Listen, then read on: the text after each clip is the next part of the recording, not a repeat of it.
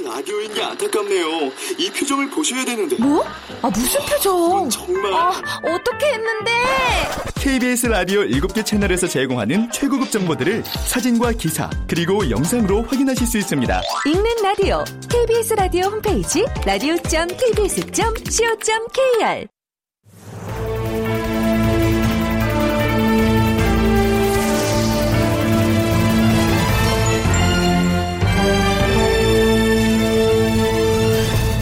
다큐멘터리 역사를 찾아서.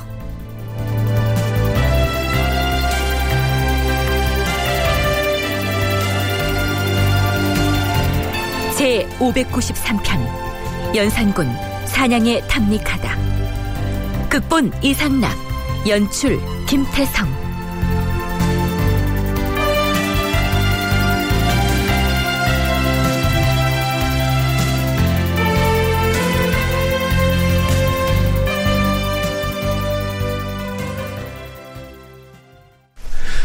여러분 안녕하십니까?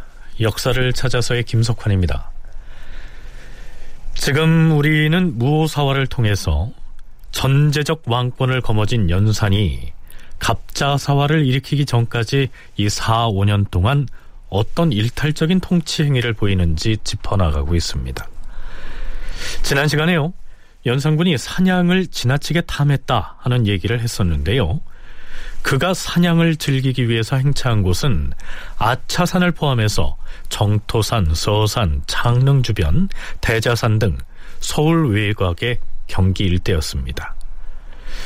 연산군의 사냥 행차는 그 내용과 형식 면에서 이전의 임금들이 수행했던 강무와는 그 성격이 매우 달랐는데요. 어떻게 다른지 지금부터 살펴보기로 하죠.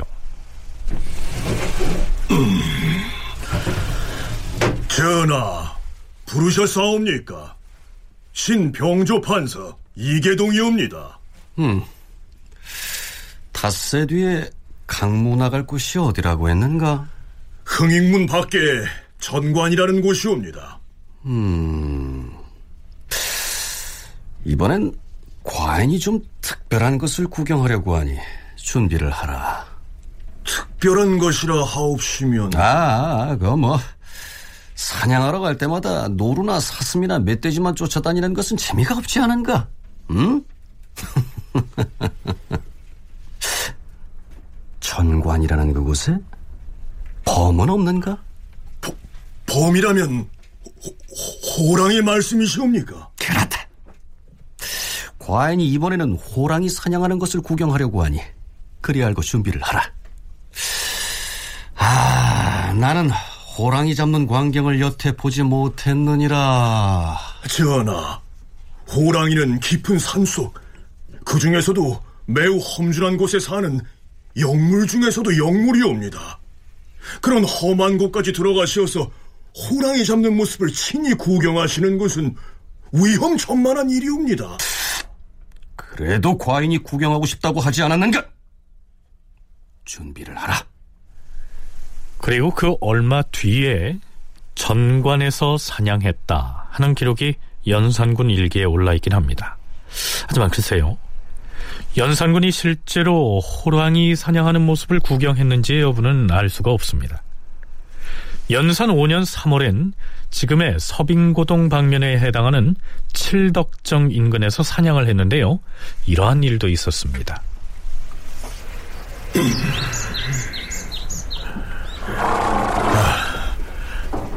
전하, 어승만을 대령하여 싸웁니다. 말에 오르시옵소서. 아, 그래. 음, 언제 봐도 늠름한 나의 애마가 왔구나. 자, 자, 지금부터 과인이 짐승을 몰러 나갈 터이니 시종하는 신료들은 어디 한번 나를 따라잡아 보거라. 전하! 홀로 그렇게 빨리 달리시면 아니 되옵니다. 어찌된 일이야? 전하께서 저리 앞서 나가시면 아니 되는데. 빨리 따라가지 않고 뭘 하느냐? 전하! 영합니다. 자, 강무를 할 때 임금은 시위 군사들의 호의를 받으면서 이동을 해야 할 텐데요. 연산군이 혼자서 전속력으로 말을 몰고 내닫는 바람에 군사들이 미처 따라잡지 못하는 사태가 벌어진 겁니다. 강무가 끝나고 나자 의정부 대신들이 하소연을 합니다.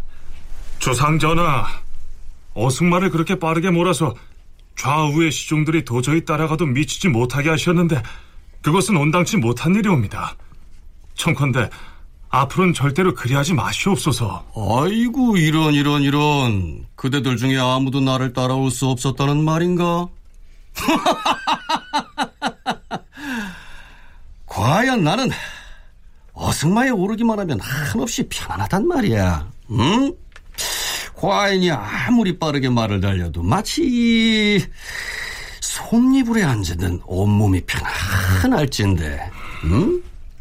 가 아랫사람들이 따라오느라 불편을 겪는 따위야. 무슨 상관이 있겠는가, 어? 전형적인 이제 자기 과시형인데요. 국왕으로서 이제 권위와 위험을 보이기 위해서 그렇게 이제 막 그 자기의 뜻대로, 자기 뭐 그 생각하는 대로 또 자기가 그 발상하는 대로 막 움직이게 되면서 그 신하들을 아주 혼란에 빠뜨리고 혼동을 일으키게 그 만들면서 그럼으로써 이제 그 자신의 어떤 존귀함 이런 걸 갖다가 이제 보여주기 위한 그런 의도로 이제 보입니다. 이 조선은 성리학 이념이 이제 지배하는 아주 사회였는데 따라서 이제 그 자연히 국왕이라도 학문을 통해 가지고 어, 자신의 위상을 그 분내하는 그런 것이 이제 조선 사회입니다. 그래서 어떤 학문에 있어서의 그 국왕의 어떤 위신 이런 게 굉장히 큰 어떤 비중을 이제 점하고 있는데요. 문제는 연산군은 그게 없다는 점이 아주 큰 문제였습니다. 네, 연세대 국학연구원 윤훈표 연구원의 얘기 들어봤습니다. 연산군의 이러한 돌출적인 행동은 국왕으로서의 권위 또 위신을 엉뚱한 방법으로 과시하려는 데에서 비롯된 것이다 하는 분석이죠. 연산군은 사냥에 관한 한 신료들의 충언을 들으려고 하지도 않았을 뿐만 아니라 때와 장소를 가리지 않고 사냥을 나서겠다고 하는 바람에 의정부 대신들을 포함한 신료들로서도 이 문제를 놓고 골머리를 알아야 했습니다. 연산 4년 10월 16일 의정부 대신들과 육조의 판사들 그리고 대간 등이 의논하여 임금에게 아뢰었다. 전하, 겨울철에 사냥 행차를 하시면 강에다 별도로 부교를 놓아야 하고 많은 군마를 움직여야 하오며 호위 병사들이 동상에 걸리는 등의 배단이 있어옵니다. 하오니 동절기에는 사냥을 멈추도록 하시옵소서. 임금은 듣지 아니하였다. 사관원의 사관 안윤덕이 아뢰었다. 주상 전하, 날씨가 매우 차갑사옵니다. 전하께서 이같이 지독한 추위를 무릅쓰고 멀리 산판으로 사냥을 나가신다면 대비의 염려가 얼마나 크시겠사옵니까? 사냥 행차를 미루시옵소서. 그러나 임금은 듣지 않았다. 밤이 깊을 때까지 승전 내관을 통하여 신료들의 뜻을 전하였으나 왕은 아예 아무 말도 듣지 아니하겠다면서 내관에게 계품을 받아들이지도 말라고 명하였다. 연산과 신료들 사이에선 사냥 나갈 장소를 두고서도 자주 논란을 벌입니다. 사냥을 나가는 지역이 서울 외곽의 경기도 일원이다 보니 선대 임금이나 왕비들의 능 주변을 지나거나 혹은 그 일대에서 사냥을 하게 됐는데요. 이건 간단한 문제가 아니었죠. 연산 5년 10월 14일 전하, 의정부에서 의논한 바를 아뢰옵니다. 이제 곧 건원능과 현능의 주산에서 짐승몰이를 하려고 하시는데 이는 매우 불가합니다. 조종조의 사례를 상고해보면 능수에서는 짐승몰이를 가급적 피하여 싸우며 하더라도 반드시 먼저 능의 죄를 지내 싸웁니다. 그런데 전하께서는 죄를 지내지도 아니하시고 수많은 군사를 동원하여 짐승몰이를 하시니 이는 아니 될 일이옵니다. 능수 부근의 산에서 사냥을 하는 것이야 조정조부터 이미 그렇게 해왔는데 아니 경들은 왜 이런 말을 되풀이하는 것인가? 어? 어떻게든 과인이 하려는 일을 못하게 하려고 막아서는 것이 아닌가? 주상 전하, 부득이 사냥을 하시려거든 다른 곳에서 하시옵소서. 더구나 이번의 사냥 행차는 회묘를 지나가야 하니 이 역시 불가합니다. 아이 참, 에이. 오가는 길에 회릉을 거친다 한들 바로 가깝게 지나는 것도 아닌데 무엇이 문제라고 이리 야단들이야? 그만하라. 자, 여기서 보충 설명을 해야 할 대목이 있습니다. 연산군은 건원능과 현능 인근으로 사냥을 나가겠다라고 했습니다. 건원능은 지금의 양주에 있는 태조 이성계의 능이고요. 헌능 역시 그 인근에 있는 문종의 능이지요. 선조 임금의 능력으로 사냥을 나가는 것은 물론 삼가야 할 일이지만 가더라도 먼저 제를 올리는 것이 예에 맞는 일인데도 연산군은 사냥에 앞서서 제를 지내는 일이 매우 귀찮았던 모양입니다. 또 한 가지 의정부 대신들은 건원능이 있는 양주 쪽으로 사냥 행차를 하게 되면 회묘를 거쳐서 가야 하기 때문에 더욱 안 된다 하고 말하고 있는데요. 여기에서 말하는 회묘가 바로 연산군의 생모인 폐비 윤씨의 묘지를 일컫습니다. 지금은 경기도 고양시 원당에 있는 서삼릉 경내로 이장돼 있지만요. 연산군이 재위하던 시기에는 동대문구 회기동, 지금의 경희의료원 자리에 폐비 윤 씨의 무덤이 있었습니다. 비록 임금의 생모이긴 하지만 성종에게 죄를 짓고 사사됐으니 임금인 연산군으로서는 참배를 할 수가 없는 처지였죠. 만일에 사냥 행차가 그곳을 지나는 중에 연산군이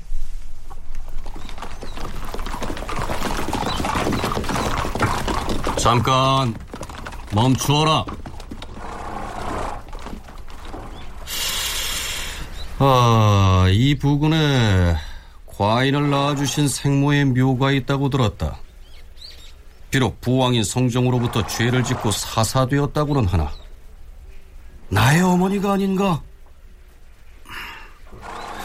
묘지가 어디인지 안내하라. 이렇게 나온다면 심각한 일이 발생할 수도 있었겠죠. 흥미로운 것은 연산군 일기에 기록하기를 의정부의 대신들은 사냥 행차가 회묘를 지나가야 하니 이 역시 불가합니다. 폐비 윤 씨의 묘를 회묘라고 말하고 있는데요. 연산군은 이 말을 받아서 설령 오가는 길에 회릉을 거친다 한들 바로 가깝게 스쳐 지나는 것도 아닌데 무엇이 문제되겠는가? 이렇게 회릉이라고 대꾸하고 있다는 겁니다. 폐비 윤 씨가 정식 왕비로 복권이 됐을 때나 능이라고 불릴 수 있는데 말이죠. 얼마 뒤인 연산 10년에 바로 그 폐비 윤 씨의 복위 문제가 뒤얽혀서 갑자사화의 피바람이 일게 되는 점을 상기하게 된다면 연산군 그리고 대신들의 이 논란은 사냥 행차 그 이상의 어떤 것을 상징한다고 볼 수 있습니다.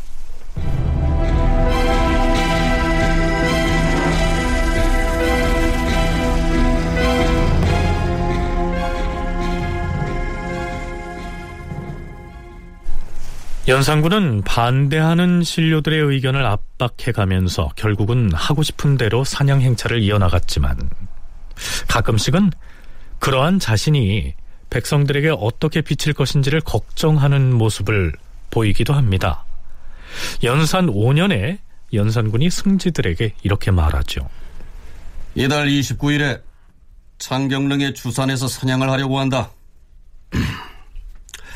근래 여러 차례 사냥을 하긴 하였는데 단 한 번도 통쾌함을 맛보지 못하였으므로 이번에 다시 하려고 하는 것이다. 일전에 일부 신료들이 금년은 흉년이 들었으니 사냥을 중지하고 명년으로 미루라 이렇게 말하였으나 아니 명년에 또 흉년이 들지 어찌 알겠느냐? 어? 그런데 혹 사람들 중에 왕이 놀기만 하면서 사냥하는 것만을 좋아한다. 이렇게 말할 사람은 없겠느냐? 자, 이처럼 자신이 백성의 눈에 어떻게 비칠 것인지를 걱정하다가도 막상 신료 중에 누군가가 전하, 이번에 또 사냥을 나가신다고 들었사옵니다. 사람들이 전하께서 사냥을 심히 좋아하신다고 할까봐 두렵사옵니다. 이렇게 간언을 하고 나서기라도 하면 야 이놈아! 어째서 이따위 사리에 어긋나는 말을 하는 것인가? 옛날 임금들도 열여세 동안이나 강물을 했던 전례가 있는데 과인이 이, 이, 이 1년 동안에 겨우 몇 차례 사냥을 하는 것이 무엇이 그리 옳지 않다는 것이야! 당신 그런 말을 입에 올리지 마라! 이렇게 쏘아붙여 버립니다. 하지만 시간이 갈수록 자신의 사냥놀이에 반대 의견을 말하거나 사냥 현장에서 거슬리는 행동을 하는 사람들에겐 가차없이 형벌을 가하기도 했습니다. 연산 9년 10월 3일 왕이 서산에서 사냥하였는데 사냥할 곳에 당도하였을 때 좌위장 이성달과 전위장 이열이 제대로 신호를 보내어서 응대하지 않았다고 하여 포박하게 하였다. 저자들에게 각각 곤장 100대를 쳐라!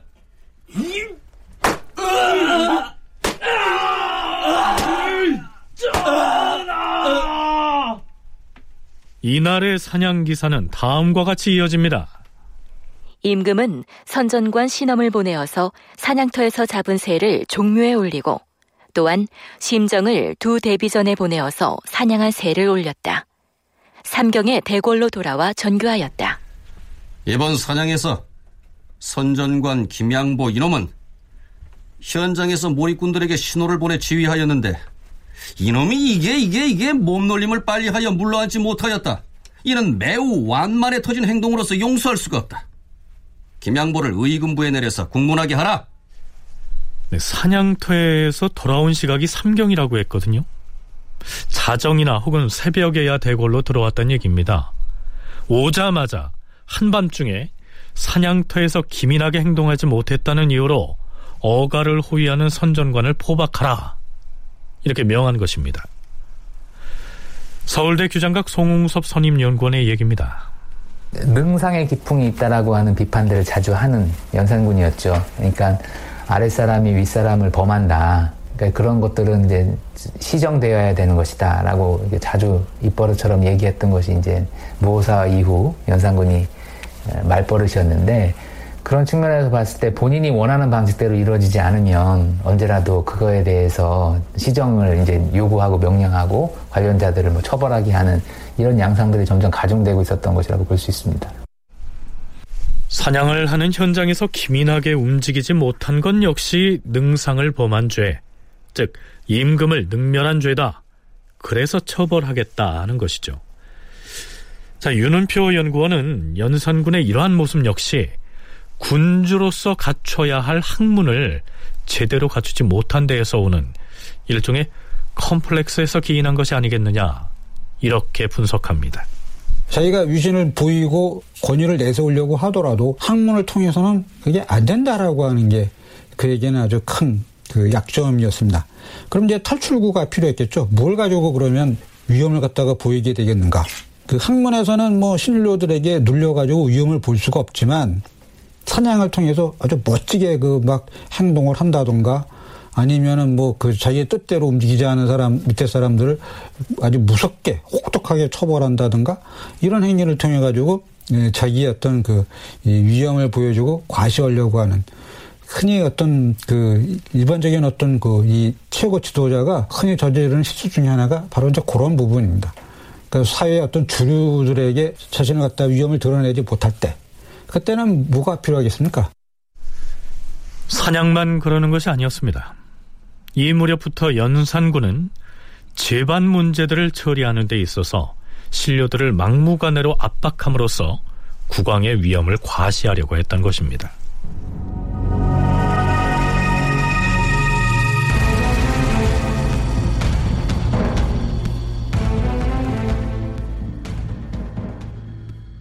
이쯤 되자 대간이 연산군의 사냥과 관련된 일을 문제 삼고 나섭니다. 연산 9년 10월 8일 대사관 이의손이 먼저 사냥 중지를 요청합니다. 전하, 지금 듣건데 전하께서는 하루씩 걸러서 사냥을 한다고 하셨사옵니다. 물론 금년은 농사의 작황이 조금 풍년인 것 같사오나 여러 해 동안 흉년이 계속되온 터라 사람과 말이 모두 피곤하고 피폐하오니 사냥을 하지 말아야 할 일이옵니다. 더구나 사냥에 동원되는 제인과 백정들에게까지 어찌 모두 쌀을 급여로 취급해줄 여유가 있겠사옵니까? 이미 사냥에서 잡은 날짐승은 신령들께 전신을 드렸사오니 이제 사냥은 다시 거행하지 마시옵소서. 사관원의 수장인 대사관이 이처럼 절절하게 주청을 올렸는데요. 그러거나 말거나 연산군은 자신의 할 일을 합니다.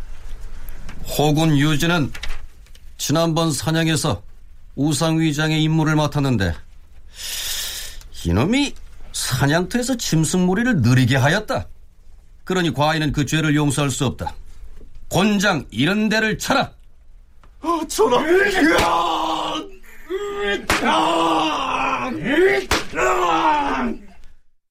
다음 날인 10월 9일 경연에 나온 연산군에게 대사관 이의손과 경연관인 참찬관 정광필이 다시 사냥 얘기를 꺼냅니다.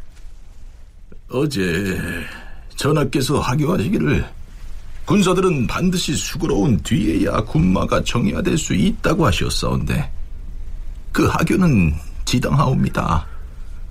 다만 근년에 농사의 작황이 좋지 못하였는데 연일 사냥을 하여 사람과 말이 고나고 피폐해졌사오니 다시 해서는 아니 되옵니다. 조정 신료들이나 군사들이 모두 편하려고만 하기 때문에 이렇게 말하는 것이다. 사냥이었지. 날짐승을 조상에게 바치기 위한 목적뿐이겠느냐? 그보다는 무사들을 사열하기 위해서 하는 것이다. 성종 때는 16세 동안이나 사냥을 하기도 하였는데 그때라고 대신이나 대간이 어찌 바른 말로 간언을 할 줄 몰랐겠는가? 그럼에도 불구하고 성종은 사냥을 폐하지 아니하였다. 아이고, 너희들 눈에는 군졸들이 수고로워하는 것만 보이고 국가의 큰 계책은 안중에도 없는 것이냐? 전하, 지금 날씨가 점점 추워지는데 찬 기운을 무릅쓰고 아침에 사냥에 나섰다가 저녁에 돌아오시면 전하의 옥체가 수고로울 듯하여 아려는 것이옵니다. 음... 이번 사냥에는 먼 도에서는 군사를 불러 모으지 아니하고 궁궐을 시위하는 군사만을 거느릴 것이며 제인과 백정들 역시 모두 가까운 지역의 사람만을 동원하도록 하였으니 뭐 그들에게 식량을 줘서 식사를 대더라도 폐단이 크지는 않을 것이야. 그대들도 생각을 좀 해보라. 어? 무예를 강습하려면 반드시 먼 교회로 나가서 해야지. 이, 이, 이, 이 집안에서 할 수 있는 일은 아니지 않은가? 그대들은 어찌 이것을 모르는가? 자, 일단 경연은 이렇게 마쳤는데요. 경연장에서 쓴 소리를 들은 연산군은 영의정 이국균을 불러서 정광필에 대한 처벌 문제를 의논합니다. 영상. 정광필이가 하는 말은 우선 정직하지가 못해. 대저 군주의 일에 대하여 말하는 것 자체가 매우 옳지 못한 것이야. 아니, 누가 대궐 후원의 소나무에 대하여 묻더라도 나는 모른다. 그렇게 말하는 것이 측근 신료가 지켜야 할 자세일진데 어찌 임금의 일에 대하여 입에 올린다는 말이오? 하, 이것은 오로지 지 몸이 편하고 싶어 임금을 침탁하는 행위인 것이오. 자, 잠깐만요. 경연에서 정광필이 한 발언을 보면 추운 날씨에 아침에 사냥 나갔다가 저녁에 돌아오면 임금의 옥체가 상할까 염려되니까 사냥을 하지 않는 것이 좋겠습니다. 겨우 이 정도의 말을 했을 따름인데요. 연산군은 그걸 처벌하려고 하는 것입니다. 전하, 정광필은 아침 저녁으로 전하를 모시었기에 임금을 사랑하는 생각에서 감히 그렇게 아랜 것이옵니다. 어찌 다른 뜻이 있겠사옵니까? 또한 정광필이 저 혼자서 아랜 것이 아니라 여러 관원들의 공의를 전해 올린 것이옵니다. 과인은 그렇지 않다고 생각해요. 정광필이가 급제한 지가 오래되지 않았음에도 일찍이 당상관에 승진되었으니 이제 지 몸이 편하기 때문에 그런 말이 나온 것이야. 신이 여러 번 정광필과 같은 관사에 있었사온데 그 마음이 조금 더 사땜이 없었사옵니다. 다만 생각하는 바가 있어서 다르게 아는 것이옵니다. 마음속으로 정성을 다해 임금을 사랑하기 때문에 그 마음은 숨김이 없는 것이옵니다. 그를 옥에 가두고 신문을 하더라도 다른 것을 밝혀낼 수는 없을 것이옵니다. 신하로서 군주 섬기기를 지성으로 하여야 하는데 감히 정직하지 못한 짓을 하였으니 이래서 내가 그 자를 국문하려는 것이오. 그리고 대사관 이의소는 벼슬한 지가 이미 오래인데 예전의 일을 알지 못한다고 하였어요.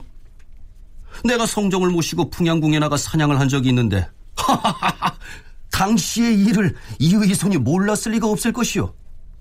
음, 지금 홍문관이나 대관은 내가 할 만한 일은 전부 다 못하게 하고 하지 못할 일은 또 해야 한다고 권하고 있어요.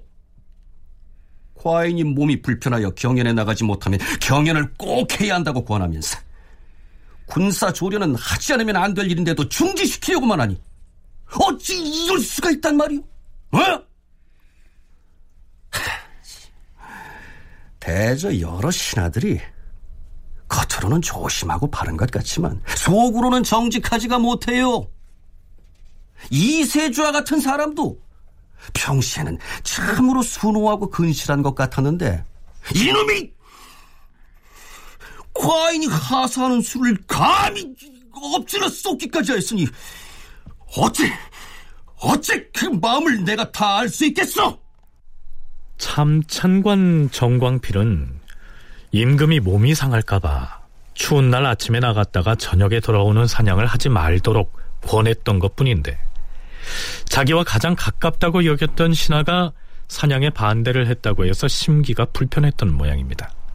또한 대사관 이의소는 연산군이 성종은 16일 동안이나 사냥을 한 적도 있다라고 말했을 때 맞다 그런 적이 있다 이렇게 맞장구라도 쳐줬어야 할 텐데 알만한 사람이 그렇게 하지 않았다고 해서 화가 난 모양입니다. 자 이렇게 이의손과 정광필을 국문하겠다고 하자 대관들이 사직하겠다고 나서지만 연산군은 받아들이지 않습니다. 이틀 뒤인 10월 10일 자 출발하라 도봉산으로 가자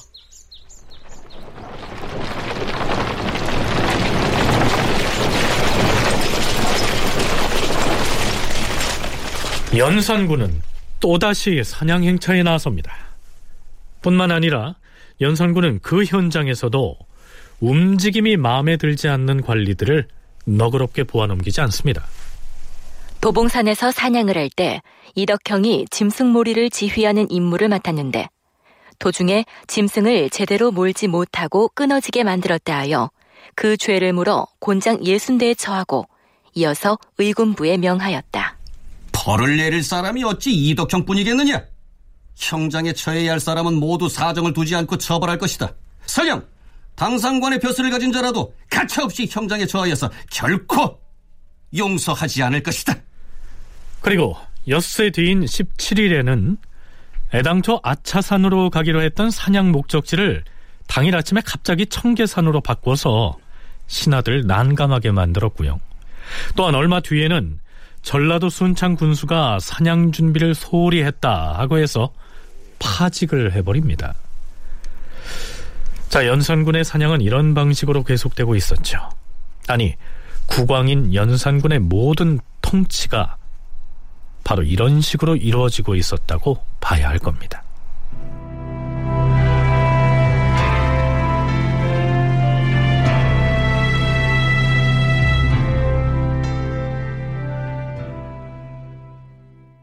네, 역시 사냥과 관계가 있는 일인데요. 이제부터는 연산군 즉위 이후에 부활된 음방에 관한 얘기를 해보겠습니다. 연산 3년 2월 12일 백관은 들으라. 과인이 대비 전에 신선한 물품을 드리고자 하여 폐지되었던 응방을 다시 설치할 것이다. 응방의 운영을 책임질 응방제조로서 당양군 홍상을 임명하는 바이다. 우리 프로그램에서도 고려사를 탐색할 때 수차에 걸쳐서 살펴봤는데요. 여기에서 응방의 응자는 하늘을 나는 매를 뜻하는 글자입니다. 따라서 응방은 매사냥에 관한 일을 보는 관청인데요. 매를 사육하고 조련하는 일을 비롯해서 여타의 애완동물도 기릅니다. 송웅섭, 윤훈표 두 조선사 연구자로부터 조선 건국 이후의 응방은 어떻게 유지되고 운영돼 왔는지 차례로 들어보시겠습니다. 고려 충렬왕 때 처음으로 응방이 설치되었다는 그런 기록들이 있는데요. 아무래도 원나라와의 관계가 그 많이 있었던 이 원간섭기에 응방의 설치가 이제 이루어지고 있었던 것들을 볼 수 있고 조선에 와서도 태조대 응방이 이제 그 설치된 것들을 볼 수 있는데 좌우 좌우 응방이 설치됐다는 기록이 이제 정확하게 언제 설치됐다는 뭐 그런 것들은 잘 나오진 않습니다만 설치되어 있는 있다는 사실들은 확인이 될 수 있고 이런 좌우 응방이 세조대 한번 폐지됐다가 어, 다시 부활했고 그 성종대 이제 폐지됐었는데 아, 이게 이 연산군 때 다시 설치되고 설치된 것뿐만 아니라 규모도 굉장히 커지게 된 것이죠. 그래서 연산군의 사냥과 연산군의 유희를 그 돕는 그런 어, 역할을 이제 맡고 있었습니다. 그 응방은 이제 제대로 유지되어 왔습니다. 그 상황에 따라서 이게 그 폐하거나 아니면 이제 슬며시 그 다시 설치하는 그런 것이 반복되었을 뿐입니다. 이 가뭄이나 홍수가 이래 들어가지고 흉년이 극심했던 시기 또는 이제 국상 임금이 돌아가시거나 또는 뭐 대비가 뭐 돌아가셨을 때 그때는 이제 엄숙하게 지내야 되기 때문에 이때는 이제 표면상 혁파를 합니다. 응방을 운용할 수가 없죠. 그러나 이제 상황이 바뀌면 또 이제 슬며시 부활되기도 하는데 왜냐하면 이 매사냥이 그 조선 전기에는 국왕이 할 수 있는 최고의 여가 선용이었습니다. 그래서 아주 불가피했습니다. 이제 국왕이 이제 가중한 업무 그 스트레스에서 일시적으로 벗어나기 위해서는 휴식을 해야 되는데 그냥 쉬기에는 이제 뭐 뭐하니까 매사냥을 통해서 어떤 그 스트레스 해소를 많이 했습니다. 연산군이 응방을 부활하겠다 하고 나선 때가 연산 3년이었는데요. 물론 무오사화가 일어나기 이전이었죠. 연산군이 응방을 설치하겠다고 하자 대가는 반대를 하고 나섭니다. 전하께서는 응방은 성종 때에도 설치, 운영한 적이 있기 때문에 이번에 다시 부활하겠다 이렇게 말씀하셨사옵니다. 하오나 신은 그 말씀이 매우 의아스럽사옵니다. 성종께서는 경연을 게을리 아니하시어 하루에도 조강, 주강, 석강, 심지어는 야대까지 한 번도 거른 날이 없이 항상 어진 사대부들과 정치의 도를 강론하셨사오니 이런 아름다운 뜻은 이루 다 말할 수 없사옵니다. 지금 전하께서 성종의 본을 받아 준수하셔야 할 일이 한두 가지가 아닌데 응방 운영에 대해서만 본받겠다 하시니 신등은 걱정스럽사옵니다. 성종을 본받으려면 하루에도 네 차례씩이나 경연을 열어서 경하게 열중했던 그런 걸 본받을 생각은 안 하고 매를 길러서 사냥할 궁리만 하느냐 이렇게 공박하고 있는 것이죠. 이때만 해도 대간의 위세가 살아 있었기 때문에 연산군도 겸손하게 말하기 어려운 것을 군주에게 간언하고 사특한 것은 하지 말도록 직언을 한 것이니 그래 그대들의 뜻인즉 좋게 여기노라 뭐 이렇게 받아 넘깁니다. 대간의 간언을 받아들여서 응방부활을 그만둘 것처럼 얘기를 했는데요. 뭐 사실 응방이라는 것이 큰 규모의 관청이나 부서가 아니고요. 책임자 한 사람 정도를 임명해서 관리하게 했기 때문에 수시로 없애기도 하고 부담 없이 또 다시 설치하기도 했습니다. 상황이 나쁘면 뭐 흉년이 들고 그다음에 뭐 그 국상 그러니까 뭐 대위가 돌아가셨다 이럴 때 그 매를 가지고 사냥할 수는 없지 않겠습니까? 그럴 때는 이제 이거를 혁파를 해야 됩니다. 그렇지만 또 이게 바뀌게 되고 또 스트레스가 너무 쌓이면 또 사냥을 해야, 해야 되니까 그때는 또 아주 슬며시 이게 이제 그 만들어지게 되죠. 그래서 매 그 사육을 담당하는 이 기구인 응방이라고 하는 것은 그 상황에 따라서 불가피하게 설치될 수도 있고 폐지될 수도 있고 왜냐면 이게 아주 뭐 큰 부서가 아니기 때문에 간단하게 이제 왔다 갔다 할 수가 있기 때문에 늘 이제 그 이루어지는 일입니다. 물론 연산군은 이때 부활시킨 응방을 폐지하진 않습니다.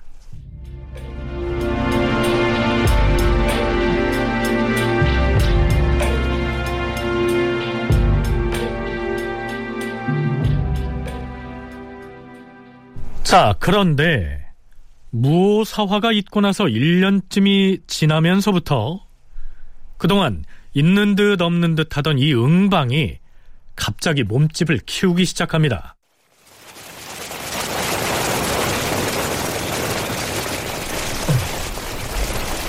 저 사람들은 군인들이 아니 어디로 몰려가는 것이지? 아, 유이군의 병사들이야. 아마 이번에 내응방으로 전속된 사람들일걸? 내응방? 그 애기르고 사냥개 돌보고 꽁사냥하는 그 응방 말인가? 그렇다네. 이번에 전하가 특별히 명을 내려서 응방의 일꾼들을 늘린 것이라던데.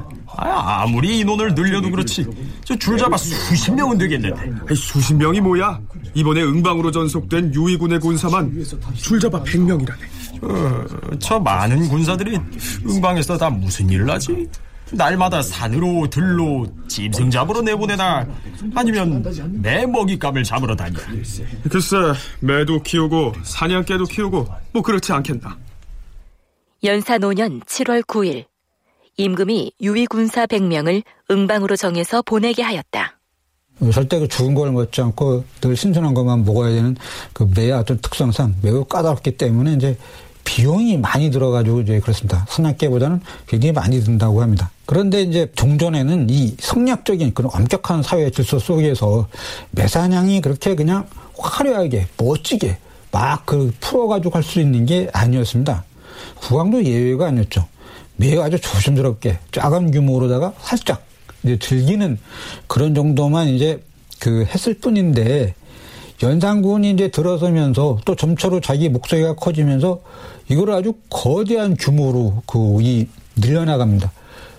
더 큰 문제는 뭐냐면 실제 시위에는 군인들까지 이 매사냥을 하고 그 매를 키우고 여러 가지 뭐 사냥개들을 갖다가 훈련시키는데 동원했다는 점입니다.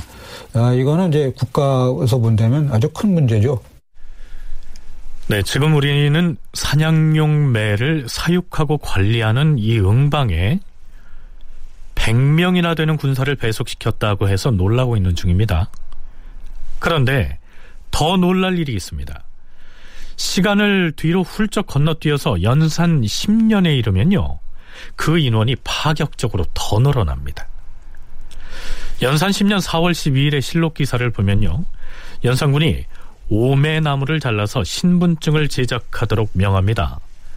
까마귀 오자에 매실 매자를 쓰는 이 오매나무는 껍질을 벗기고 집불 연기에 끄슬려서 말린 매화나무를 일컫습니다. 음,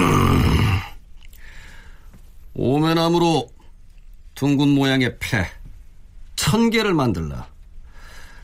한쪽의 첫 줄에는 내응사라고 새기고, 가운데 줄에는 응방식치 산행이라 새기며, 맨 끝줄에는 천자문의 한 글자씩을 새기고, 다른 한쪽에는 또 전자체로 앞쪽에 세줄 글자를 화일 만들어 찍으라. 또한 견고한 나무로 구군패와 대졸패를 만들되 불에 화인을 찍어서 언제나 식치산행이 있을 때에는 응방의 일꾼들로 하여금 모두 이 패를 지니게 하고 광주, 양주 등 인근 고을 관리에게는 반드시 이 패를 확인한 다음에 날이 더울 때만 얼음을 주게 하라. 오매나무로 만든 이 패가 뭐냐면요. 바로 응방에 소속된 일꾼들의 신분증이 되는 셈입니다. 천 개의 패를 만들어서 지급하라 했으니 응방에 소속된 군인이 천 명이나 됐단 얘기입니다. 응방에 소속된 일꾼들은 꿩 사냥을 하거나 혹은 매의 먹이를 구하기 위해서 지방에 나갔을 때 해당 지방의 관청으로부터 특별 대접을 받았겠죠. 여름철에 매를 다루는 사람이나 혹은 응방 소속의 몰입꾼들이 가면 신분 확인을 한 다음 얼음을 공급하라 하는 연산군의 교지가 그것을 입증합니다. 자, 이러다 보니 응방을 사칭하는 가짜들이 생겨나서요. 마구 행세를 하기도 했던 모양입니다. 연산군의 교지 말미에는 이런 구절도 덧붙여 있습니다. 과인이 이렇게 패를 만들어 지급하게 한 것은 내응방 사람이라 사칭하고 민간에 폐해를 끼칠까 염려되기 때문이야. 만일에 이런 표식이 없다면 무엇을 가지고 그 진위를 분별할 것인가? 장차 이렇게 하면 사칭하는 사람을 분별할 수도 있고 패를 가진 사람이 패단을 짓는 것도 찾아내어서 죄를 줄 수 있을 것이야. 군인이 그 오락 유익거리에 동원되는 게 이게 뭐 정상적이겠습니까? 이건 아주 큰일 날 일이죠. 과거에는 아주 그 소수의 그, 그, 그 일만 전담하는 사람들이 맡아서 처리하던 것이 이 규모가 커지니까 갑자기 뭐 군인들까지 투입하게 되고 이렇게 되면서 아주 커다란 그런 이제 그 이 혼란의 어떤 그 뭡니까 일종의 단서를 제공하는 그런 어떤 이제 문제가 되죠. 즉 매사냥이 단순한 오락거리가 아닌 반사회적인 요소, 배격해야 아주 중요한 어떤 그런 악습, 좋지 않은 행위 이것으로 이제 인식하게 되면서 그 어렵게 된 그런 이제 문제가 되는 것이죠.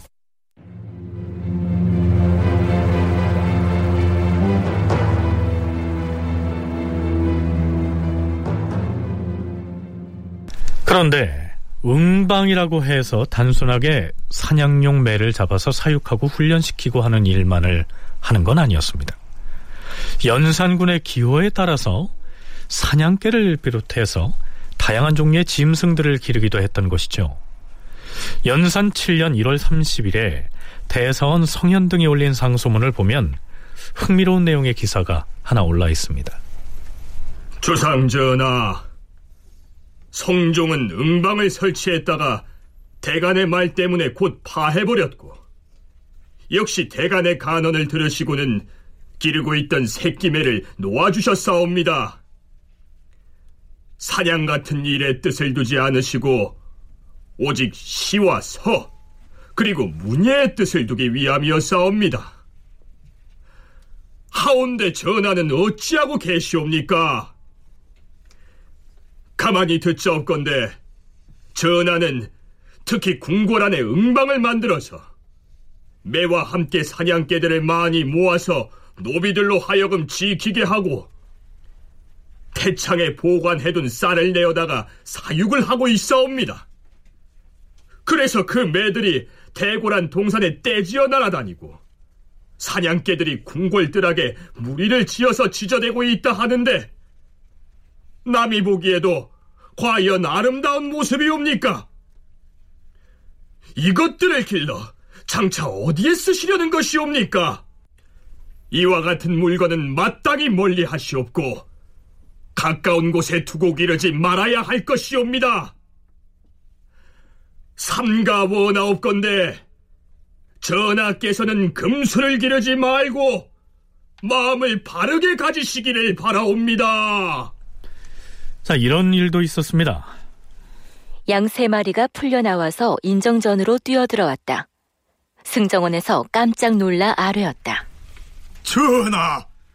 대궐의 뜰락은 조정 백관이 우러러보는 곳이며 양을 기르는 곳은 따로 있는 줄 아옵니다. 양의 사육을 책임 맡아서 지키는 자가 조심하지 않아서 놓여 나오게 하였사오니 그 자를 잡아서 통절하게 징계하시옵소서. 네, 이뿐만이 아니었습니다. 임금의 경연을 담당하는 핵심 관서인 홍문관에서 더욱 웃지 못할 일이 벌어졌습니다. 홍문관의 책방에서 관원들이 책을 보고 있었는데요. 아이고, 이게 뭐야? 돼지가 책방에 나타나다니 다쳤어? 돼지가 피투성이가 되어서 책방을 휘젓고 있다고. 저, 저, 저 돼지가 화살을 맞았는데 포도이든 시위든 아 누구든 빨리 풀려와. 자, 이렇게 웃지 못할 일이 벌어진 것이죠. 홍문관에선 즉시 상소문을 작성해서 연산군에게 올립니다. 전하, 대궐안은 지극히 엄중한 곳이옵니다. 하운데 오늘 돼지 두 마리가 온몸이 피투성이가 된 채로 홍문관의 책방으로 뛰어들어왔사옵니다. 신등이 깜짝 놀라 살펴보았더니 사람에게 화살을 맞고 놀라서 튀어나온 놈들이었사옵니다. 만일 주상 전하께서 모르시는 일이라면 그 책임자의 잘못일 것이니 그 죄를 엄히 물으시옵소서. 전하께서 아시는 일이라면 참으로 미안한 일인가 하옵니다. 네, 왕조실록에 자주 나오는 미안하다 하는 말은 죄송하다 하는 의미가 아닙니다. 온당치 않다 그런 뜻이죠. 그렇다면 홍문관의 관원이 상소문에서 말한 것처럼 피투성이가 된 돼지가 홍문관의 책방으로 돌진한 그 소동. 이 소동은 연산군과 아무런 상관이 없는 것일까요? 연산군은 그저 이렇게 대답한 것으로 돼 있습니다. 어, 그 상소에 대해서는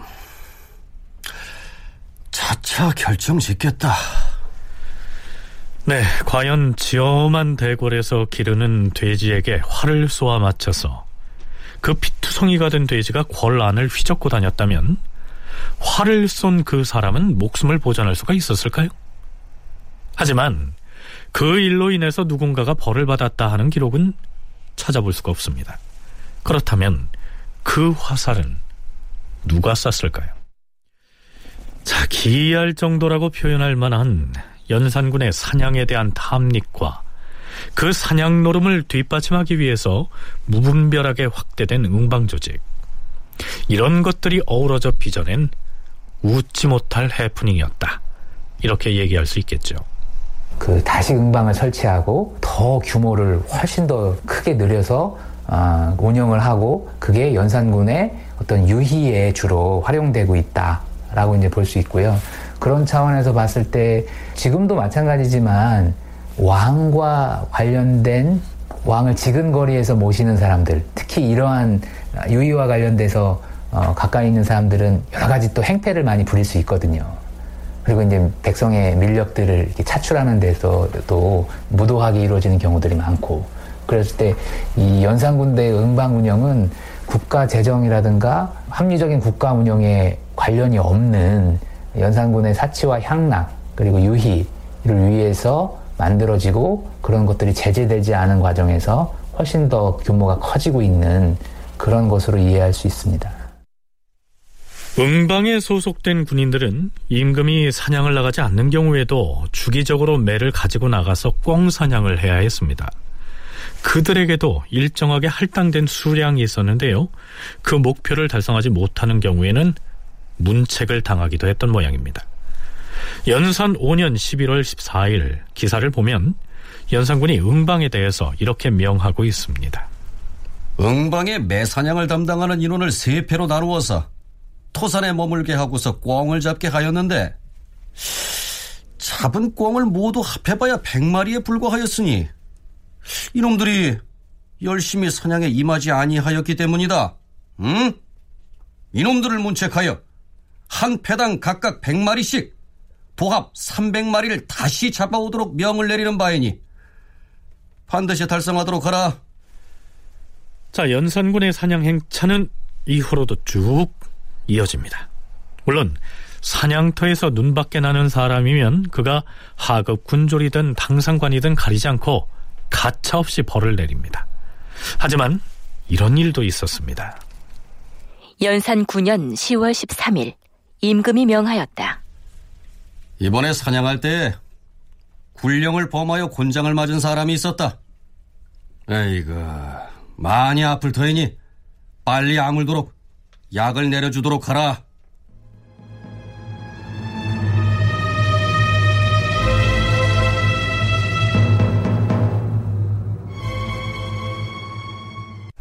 자, 그럼 사냥 얘기는 여기에서 접기로 하겠는데요. 자, 연산군의 일탈과 기행 중에서 가장 도드라진 대목을 꼽으라고 하면 역시 주석, 즉 술자리에서의 기행과 온갖 유희, 그리고 말년에 빠져들었던 여색을 꼽을 수 있겠습니다. 그러나 주기 초부터 음행을 일삼거나 혹은 유희나 취응에 젖어서 지내는 정도가 심한 것은 또 아니었습니다. 네, 주기 초반이죠. 연산 3년 3월 23일 연산군이 승정원에 나가서 승지들에게 호피, 각궁 등의 선물을 하사합니다. 그리고 가장 가까운 측근 신료들인 승지에게는 유흥을 제안하죠. 오늘은 정신일이 아닌가, 어? 그러니 과인과 함께 밤을 새면서 유희 삼아서 내기를 하면서 노는 것이 어떤가, 어? 참고로 간지로 경신일에 해당하는 날이 여섯 번 있는데요. 당나라 도사의 시문 중에서 이 경신일에 잠을 자지 않고 꼬박 넘기게 되면 영이 통한다 하는 설이 전해오고 있었는데 연산군이 그걸 핑계 삼아서 유의를 제안한 것입니다. 하지만 대사원이 임금을 만류하고 나서죠. 전하, 내기를 하고 놀면서 밤을 새자고 하시었사옵니까? 하오나, 임금은 유희하는 일이 없는 법이옵니다. 경신일에 밤을 새며 한다는 그 유희는 여염에서 불량스런 호협아들이 숭상하는 짓이옵니다. 하운데 지금 이곳 승정원으로 하여금 그런 짓을 본뜨게 하시는 것이옵니까? 궁궐은 유희하는 곳이 아니옵고 임금을 보필하는 승정원의 신료들은 도박하는 사람들이 아니온즉 청컨대 그 명을 거두어 주시옵소서. 승지들과 밤을 새워서 유의를 즐기고 싶었던 이 젊은 임금은 괜히 말을 꺼냈다가 마침 승정원에 와 있던 대사원으로부터 면박만 당한 셈이 됐죠. 그런데 실록 기사에는요. 연산군이 대사원의 의견을 받아들이지 않았다라고 적혀 있습니다.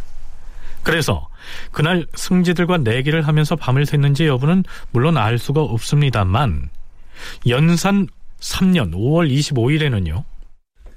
전하, 이제 곧 의정부와 육조에서 장차 연회를 마련할 것이온데 근래에 재변이 자주 일어나고 있사오니 대궐의 정전에서 연회를 할 때 여악을 쓰는 것은 부당하옵니다.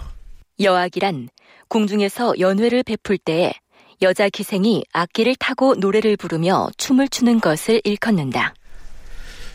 그러면 대간의 이런 간언에 대해서 연산군은 뭐라고 했을까요? 역시 이번에도 연산군이 받아들이지 않겠다. 이렇게 적고 있습니다.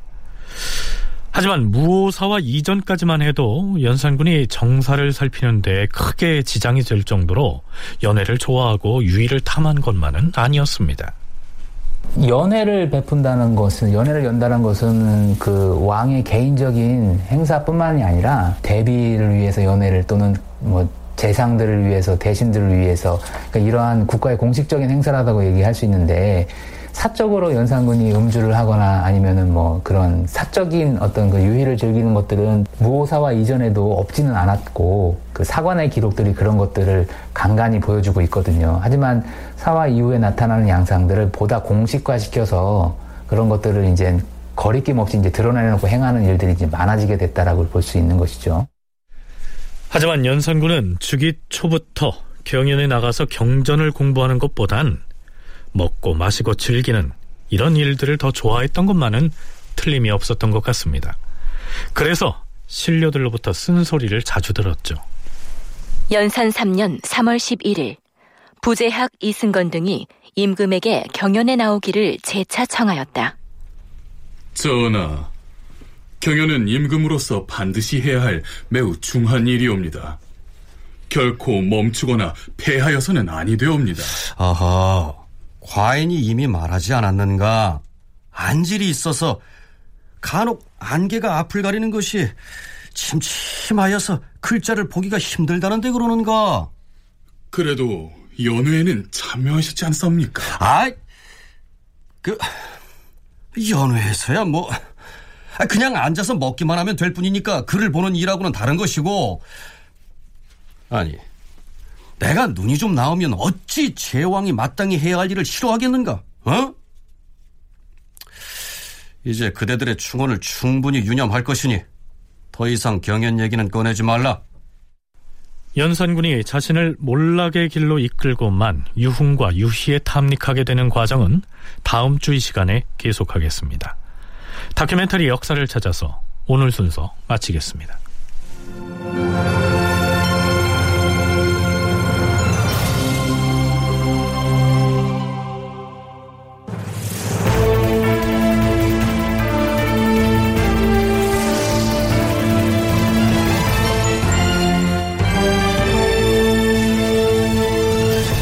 다큐멘터리 역사를 찾아서 제 593편 연산군 사냥에 탐닉하다 이상락 극본 김태성 연출로 보내드렸습니다.